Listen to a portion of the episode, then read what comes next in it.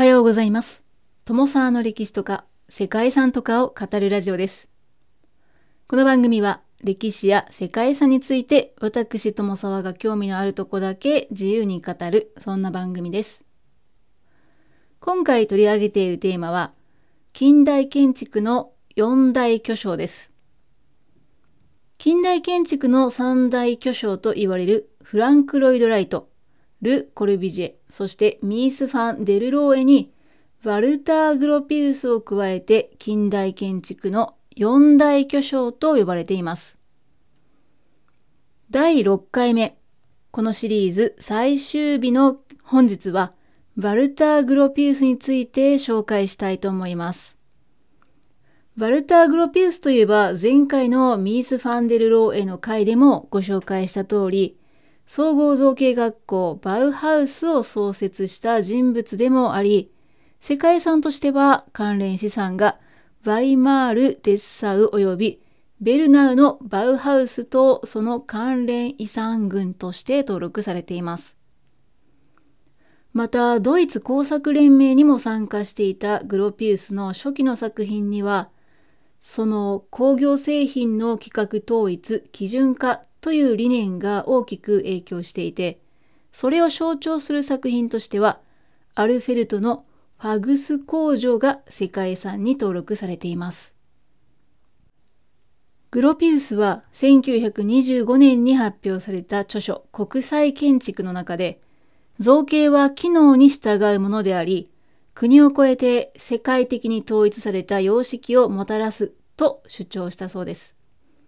つまりはル・コルビジエやミース・ファンデルロエと同じく機能主義者として多くの作品を残していたということのようです。本日はそんなバルター・グロピウスとその作品について深掘りしてみたいと思っております。専門家ではございませんので、独自の解釈で話をするところがあるということをあらかじめご了承の上お聞きいただければと思います。近代建築の四大巨匠の一人、バルター・グロピウスはどんな生涯を送り、その中で何に影響を受けて、そしてどんな作品を残してきたのでしょうか。1883年の5月、バルター・グロピウスはベルリン市の建築技師の父とフランスの新教徒を祖先に持つ母の間に生まれました。そしてグロピウスの大叔父にあたるマルティン・グロピウスはとても有名な建築家だったそうです。現在ベルリンにはマルティンの設計した建物がマルティン・グロピウス・バウとしてベルリンのポツダム広場の近くに現存しています。現在は観光名所としても知られているようですが、工芸博物館として1881年に建てられた建物だそうですね。また、大叔父のマルティンは、ドイツの新古典主義建築の代表作であるカール・フリードリヒ・シンケルの弟子でもあったそうです。このシンケルという人物は、ベルリンに現存する多くの記念碑的な建物の設計者であり、画家で、ベルリンなどの都市計画や設計においても活躍した人物です。グロピウスの父もまたこのシンケルを信奉していたそうです。マルティンやシンケルが活躍した時代は、グロピウスよりも半世紀以上も昔のことではありますが、新古典主義建築で見られる幾何学図形を重んじる厳格なデザインは、後にモダニズム建築が発展する土壌として大きく影響していると考えられています。そんな建築家の家系の中でグロピウスも建築家を志し、ミュンヘンの技術大学に入学しています。ですが、1903年から1907年までの4年間の在学中に、兵役に1年間、グロピウス家の知人の建築事務所で実習生として1年ほど費やしていて、実際に大学に在籍したのは2年間ほどだったようです。またその間も自分の叔父であるエーリヒの直接の依頼や紹介で農場施設や住宅の建築、あるいは改装などの仕事も行っていたそうで、大学での勉強に集中できた期間というのはそれほどなかったようです。グロピウスは大学を辞めて1907年の秋にはスペインに旅行に出かけたそうです。そして1908年、このスペイン旅行から帰国したグロピウスは、ペーター・ベーレンスのデザイン事務所にアシスタントとして入りました。この事務所でグロピウスは、その後、ワイマール・バウハウスの時代まで長らく彼の無二の協力者となるアドルフ・マイヤ、他にはミース・ファン・デルローエと出会いました。ちなみにグロピウスの事務所対象後ではありますが、ルーコルビジエも短期間この事務所に在籍していたことがあります。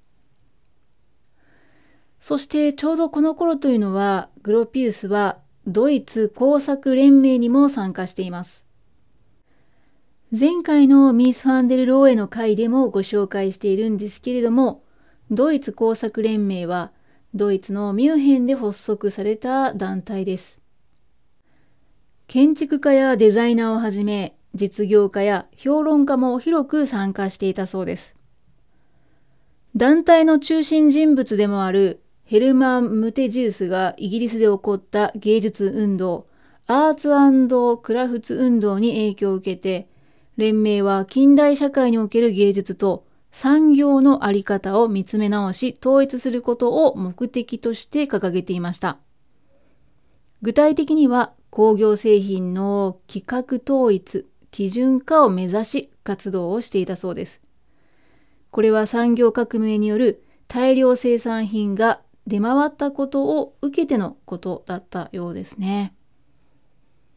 ドイツ工作連盟はアール・ヌーボーからモダンデザインへの展開を促したバンデーベルデやペーター・ベーレンス、そして日本とも縁のあるブルーノ・タウトなどの著名な建築家が参加したことで工業デザインにおいて力を持つようになりました。そしてこの運動をきっかけに工業生産可能性という概念が生まれ、現代でいうところのインダストリアルデザインが誕生したと言われています。そんな時代の潮流の中でグロピウスは1910年に事務所を去り、同僚であったアドルフ・マイヤーと共同で建築事務所を自ら設立しました。そしてこの時期にグロピウスとマイヤーは彼らのキャリアにとっても決定的なものとなる建設に携わりました。それがドイツのアルフェルトにある木製の靴型を製作するファグス靴型工場の建物でした。グロピウスの初期の作品にはドイツ工作連盟の工業製品の規格統一や基準化という理念が大きく影響しているんですが、その代表的な作品がこのファグス靴工場です。ハノーバーとゲッチン園の中間に位置するアルフェルト・アンデアライネは、ライネ川右岸の小都市で、川を挟んで左岸沿いに現在でも中小企業が点在しています。工場はその一角に建てられました。靴型や抜き型の生産を行うファーグス有限会社アルフェルト工場を設立したカール・ベンシャイトは、もともと別の建築家に設計を依頼していて、施設の配置など全体設計は終了していたそうです。ただ、レイアウトは定まっていたものの、ベンシャイト自身がその個々の建物のデザインについては満足していなかったそうなんですね。ベンシャイトは工場として機能的であるだけでなく、労働者の健康であったり、福祉に配慮して、加えて美しく広告性のあるデザインを求めていました。その工場の建設計画を知ったグロピウスは自分自身を強く売り込んだそうなんですけれども、ベンシャイトの合理性、機能性、美観を求めるアプローチがグロピウスの理念と一致して設計の根本からグロピウスとマイヤーの案で建設が進められることとなったそうです。建設は1911年から1925年にかけて3つのフェーズで進められました。1911年から1913年の第1フェーズでは、できるだけ早く操業するために、靴型の生産ラインである靴型工場を中心に、動力を発生させるエンジンハウスと煙突、倉庫や乾燥場、オフィスビルである本館などが建設されました。次の1914年から1915年の第2フェーズでは、靴型工場と倉庫が約2倍に拡張されて、エンジンハウスが再建されました。そして1924年から1925年の第3フェーズで石炭倉庫や本館などが建設されたり拡張されたりしています。第1フェーズと第2フェーズの時点で鉄とガラスを多用したデザインというのはすでに高く評価されていたそうでグロピウスの名がこの時世界に知られることとなりました。ファグス靴工場でのグロピウスの功績は大きく2つ挙げられると思います。その一つは剥き出しの支柱を建築からなくしたことです。構造上のシステムとしての支柱、支える柱ですけれども、これは当時の建物には欠かせないものでした。時にそれは室内の雰囲気にそぐわなかったり、空間を狭める間仕切りになることもありました。大きな建物になれば、そういった傾向というのは強く出たのではないでしょうか。多くの建築家がこの構造的な支柱から解き放たれるのは、オーギュスト・ペレによる鉄筋コンクリートの開発がきっかけとなります。高い強度を持つ鉄筋コンクリートが生まれたことで、建築の自由度というのは一気に増していく、そんな歴史をたどるわけなんですけれども、第一フェーズにあたる時代というのは、まだ鉄筋コンクリートは主流ではありませんでした。そんな中、グロピウスは従来通りのレンガでも支柱なしの骨組みを実現させていたそうなんですね。この空間づくりのこだわりの設計には、機能主義者の造形は機能に従うという理念が見て取れます。そしてもう一つの功績として、幾何学構成されたカーテンウォールがあります。工場の側面は規格化されたガラスが張り巡らされたカーテンウォールとなっていて、金属の格子状の窓枠で作られた壁は、ラーメン構造と呼ばれるそうです。はい。グロピウスは壁という建築構造に対して、壁の役割は雨や寒さや騒音を防ぐために、直立柱の間に貼られた単なるスクリーンとしてだけに限定されると話したそうです。それはこれまで紹介してきた機能主義者たちの考えとも共通するものかなと思います。そしてこのカーテンウォールには窓の役割として最高の効果を高めるという側面もありました。外の光を取り入れるということですね。当時の労働者が実際に働く工場にとって最高は労働環境に直結する重大な要素でした。工場に理想的な明るさを再現するため、垂直方向ではなく水平方向に広い窓で効率よく日光を取り入れたこの設計はグロピウスの造形は機能に従う理論に基づくデザインといったところでしょうか。そんな後に世界遺産にも登録されるグロピウスの代表作であり、歴史的な工場の建設が行われていた頃、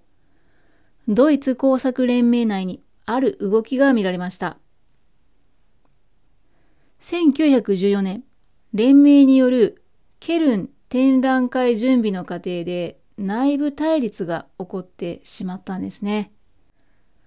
連盟創設の連盟創設のイニシアチブを取ったヘルマン・ムテジウスがこの時建築工芸品の類型化つまりは型にはまるものとすると唱えたのに対して芸術家は一つのタイプや一つの基準を押し付けるような規律に従うべきではないという反論が出ていたんですね。当時幹部メンバーとして活動していたグロピウスは反ムテジウスグループに属して、ブルーノ・タウトらと共にムテジウスの批判のアンリ・バンデ・ヴェルデを支持していました。はい、このアンリ・バンデ・ヴェルデは、ベルギーのモダンデザインの先駆者でもある建築家で、彼こそがワイマール・バウハウスの母体の一つである工芸学校の校長だった人物なんですね。つまり、後にグロピウスがバウハウスを設立するきっかけを作った人物でした。そんな1910年代というのは、グロピウスが自らのキャリアを形成する基礎となった時期であり、私生活ではある音楽家の妻と恋仲になって音楽家が亡くなった後に結婚をして娘が誕生してその後グロピウスが第一次大戦の戦線に出ている最中に妻が別の男性と不倫をしていて戦場から戻ってしばらくして生まれた息子が実は妻と不倫相手の子だったことが分かって大きなショックを受けたりします。その息子は難産で生まれていたこともあって亡くなってしまったんですけども結局グロピウスは離婚して元妻は不倫相手の男性と結婚。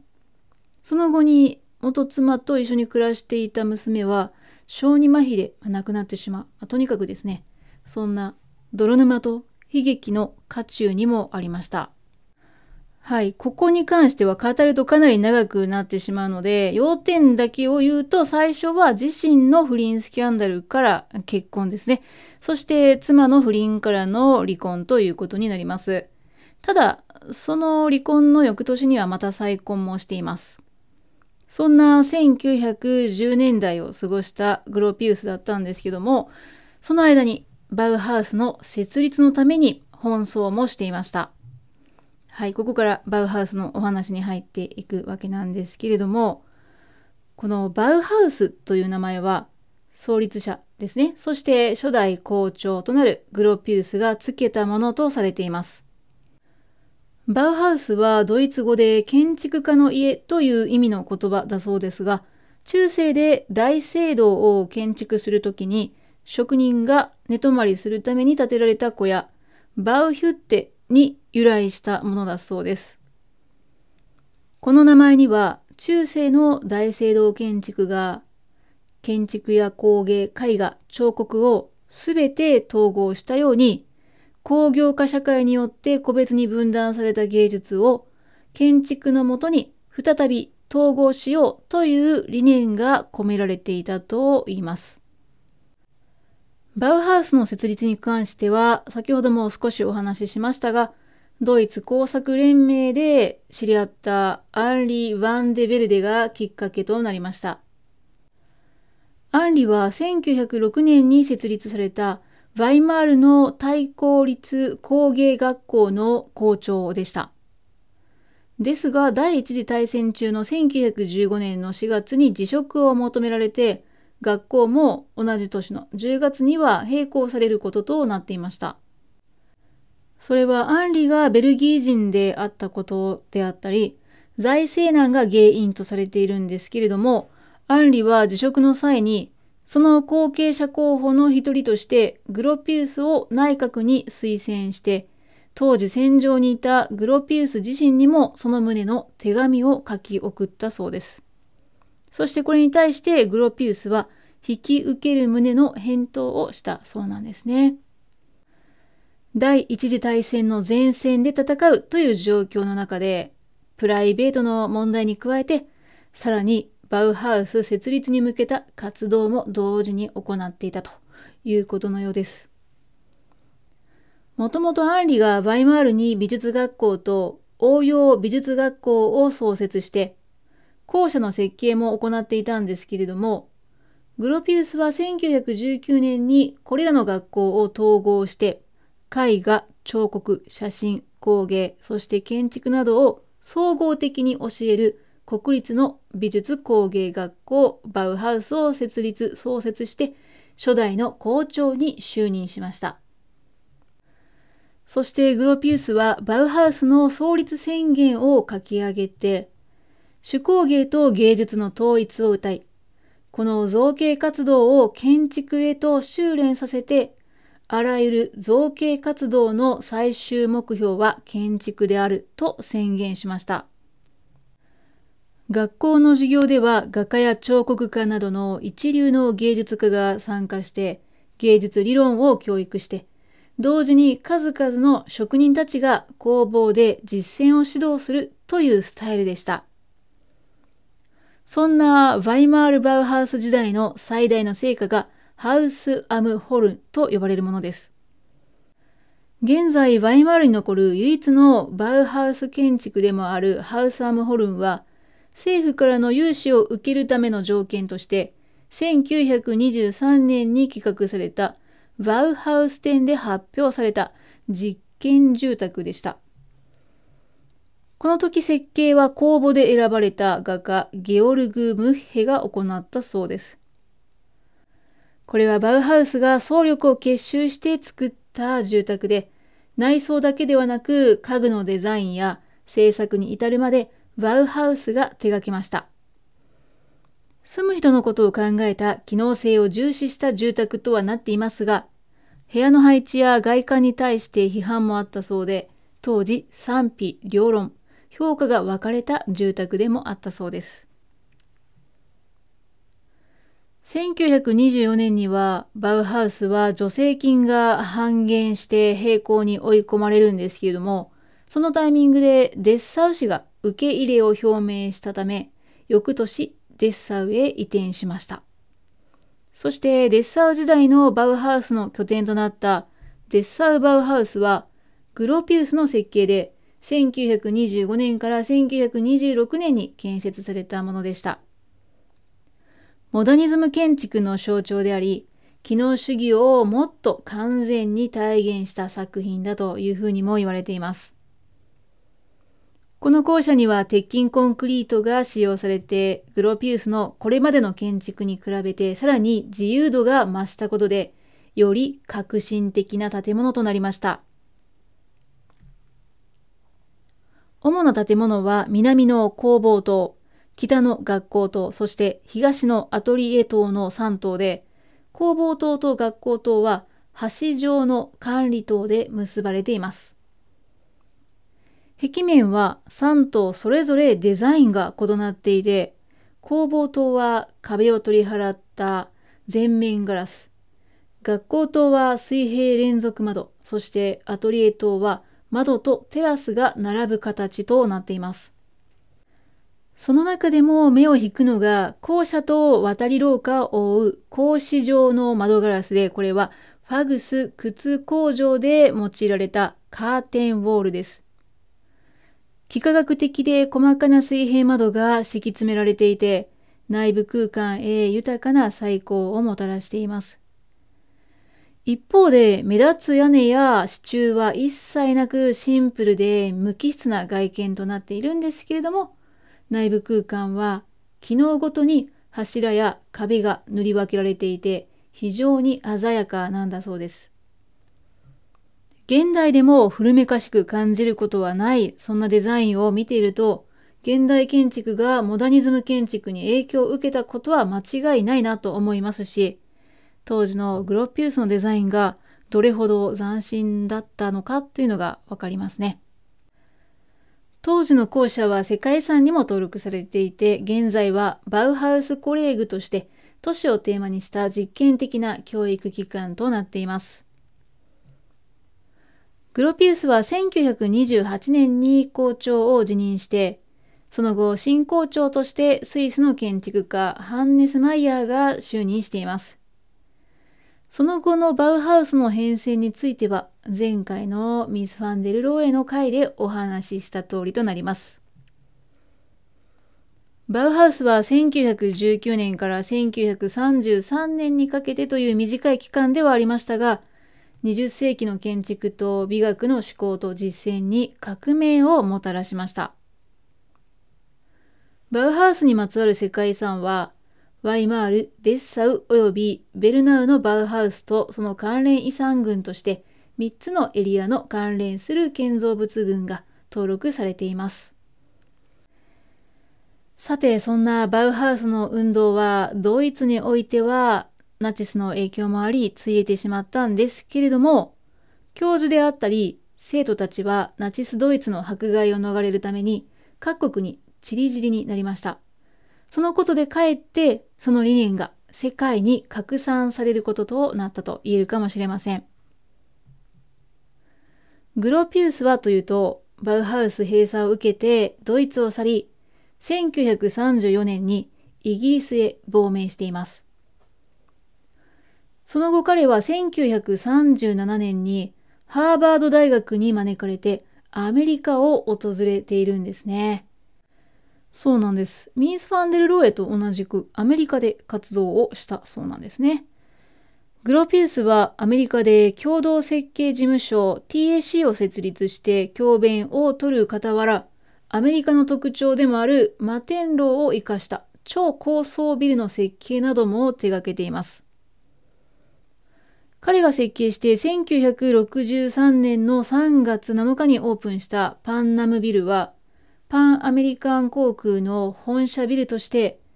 その当時としては世界一高い商業オフィスビルだったそうです。アメリカ移住後のグロピウスの実作っていうのはそれほど多くはないんですけれども、大学教育を通じてアメリカにおけるモダニズム建築の普及に影響力を持ちました。そして1969年、マサチューセッツ州でグロピウスはこの世を去っています。そんな生涯を過ごしたバルタ・グロピウスについて、インターネットなどで検索をすると、まずは近代建築の四大巨匠の一人、そして世界的に知られた教育機関であるバウハウスの創立者であり、1919年から1928年まで初代校長を務めたという解説が表示されます。はい。確かにですね、前回まで紹介してきた三大巨匠と比べると、代表的な作品っていうのは圧倒的に数が少ないかなというふうに感じるんですけれども、グロピウスは建築家というよりも教育者としての側面っていうのが強いのかなっていうふうにも感じています。バウハウスからは多くの建築家たちが世に出ていますので、現代につながるモダニズムの思想を広めたという点においては、やっぱりそのグロピウスという人物の影響は大きいものであったことは間違いありません。ということで本日はバルター・グロピウスについてその生涯と携わった世界遺産の建築などもご紹介してきました。今回のシリーズでは近代建築四大巨匠をご紹介していきましたが、皆さんはどの建築家に興味を持たれましたでしょうか？今回紹介した以外にも世界遺産に関わる建築家まだまだいますのでまた機会があればご紹介していきたいと思います。もし他にもおすすめの建築家や世界遺産がありましたらぜひ教えていただけると嬉しいです。ということで本日も長くなりましたが最後までお聴きいただきましてありがとうございます。皆様本日も素敵な一日をお過ごしください。友沢でした。